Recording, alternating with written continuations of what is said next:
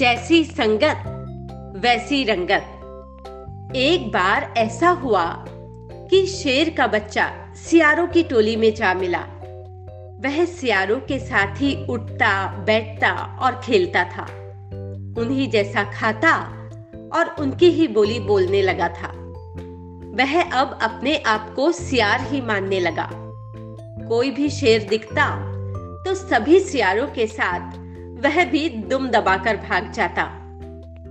एक दिन एक बूढ़े शेर ने देखा कि यह जवान शेर भी सियारों के साथ भागा जा रहा है।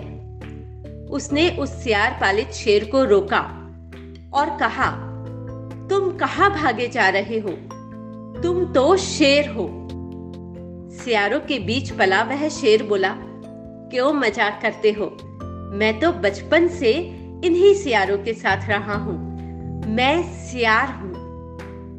बूढ़ा शेर बोला, यदि विश्वास न हो तो मेरे साथ चलो। उसे एक तालाब किनारे ले गया।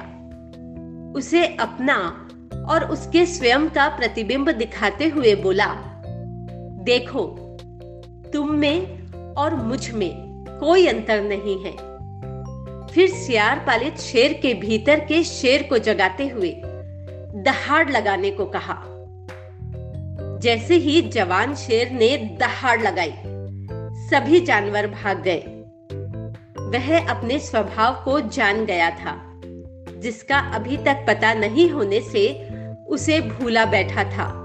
बंधुओं, उसी प्रकार शरीर के जन्म और मरण को ही अपनी आत्मा का जन्म और मरण मानना मानव जीवन की सबसे बड़ी अज्ञानता है। हम भी अपनी आत्मा की शक्तियों को पहचाने और उन्हें उद्घाटित करने का प्रयत्न करें। आत्मा के गुणों को उद्घाटित करना ही मानव जीवन का परम उद्देश्य है। धन्यवाद।